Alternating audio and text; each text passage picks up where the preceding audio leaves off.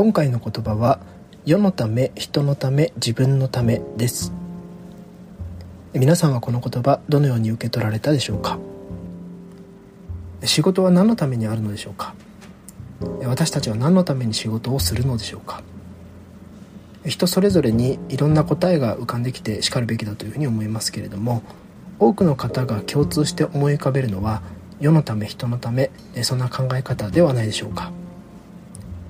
もし仮に事業そしてそれに紐づく仕事の本質を社会にある問題を解決するための活動だとするならばまさに私たちは世のため人のために仕事をしているということになります。ご自身の仕事を思い浮かべてみてください。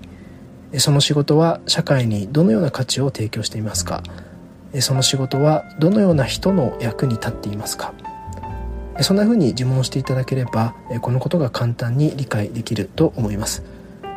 このように仕事には当たり前のように世のため人のためという側面が含まれていると思います。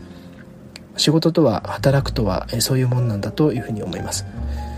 一方で仕事とは世のため人のためにやるものであるという考え方がどうも腹落ちしないとかそんな聖人君主のような清い考え方だけでは整理できないぞという方も決して少なくないのではないかと思います。そして私もその一人です。そこで私は世のため人のため自分のためという言葉をよく思い浮かべます。世のため人のためと同じように自分のためも欲張って仕事をしてみようというようなそんな欲張りな考え方です。個人的なものも含めてよくキャリアの相談を受ける機会が多いんですけれども社会の役に立つことをやりたいんだ。そんな趣旨の話を伺うことがあります。それは純粋にとても素晴らしいなと思うわけなんですけれども先ほどの仕事の定義からすると仕事をするということが社会の役に立つことそのものになります。つまり社会に役立つことをやりたいというのは仕事をやりたいと言っているのとほぼ同じ意味になって結果的に仕事なら何でもいいと言っているに等しくなってしまい迷うこともあると思います。そこで自分のための側面も聞いてみます。例えばまる、まるさんは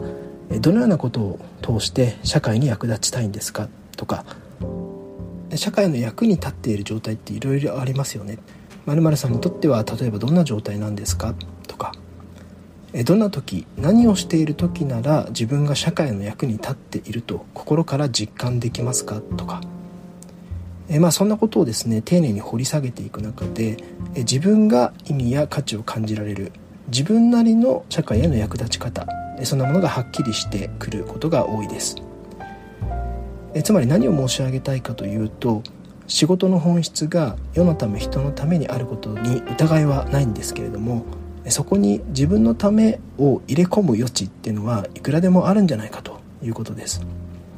えむしろ私は自分のためが入り込むからこそ真剣な工夫が仕事で積み重ねられてそれが自分ならではの仕事に昇華していきそして自分が心からコミットできる社会に役立つ仕事っていうのがそこに現れてくるんじゃないかなというふうに考えています。えー、仏教の言葉に「自利他」という言葉があります自分の自利益の利が2つそして他人の他で自利利他です。え自らの、え修行によって得た功徳を自分が受け取るとともにその修行した自分を生かして他人のためにも利益を図る。そんな意味だと理解しています。自分が修行することによってただ自分が満足を得る境地にとどまらずにその修行した自分を社会に生かしていくことで他人の利益にもつなげていく。えつまり自分のためでもなく他人のためだけでもなくその両方をうまく作用させていくあり方そんなことを考えさせられる言葉です。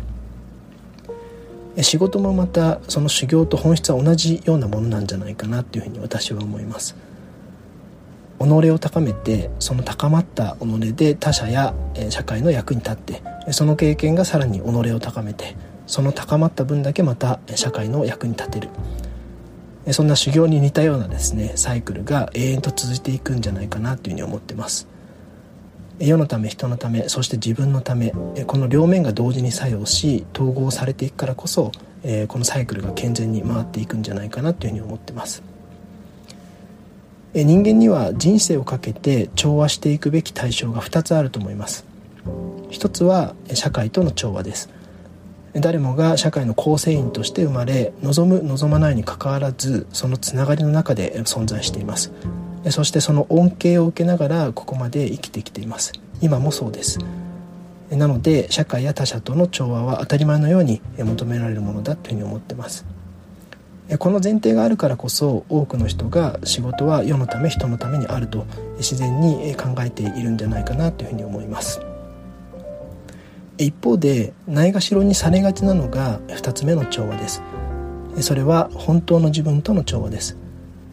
本来的に自分が持っている欲求とか願望。それらは今の社会ではやや軽視されたり抑圧されがちだと思うんですけれども最近は自分らしく生きる。そんな言葉に象徴されるように人生において自己との調和を求めている人は決して少なくないはずだなというふうに思っています。社会や組織に迎合して生きることも社会や組織を無視して自分勝手に生きることも実は両極端はそれほど難しくないんじゃないかなというふうに思うんですね。えただ一方で最も難しいのは社会と自分の双方とにうまく調和をしながら社会や組織の中にありながらも自分本来の力や意欲を存分に発揮していくそんな生き方なのではないかなというふうに私は思っています。今まさにそんな生き方そのような在り方に挑戦されている方が増えているように感じていますので、まあ、それぞれいろんなチャレンジをされているんだなというふうに思います。世のため人のためになりひいては自分のためになるということをやったら必ず成就します。これは松下幸之助さんの言葉です。世のため人のためだけで妥協するのではなくて自分のためにもなることをしっかりとやりなさいと。諭されているように私には聞こえています。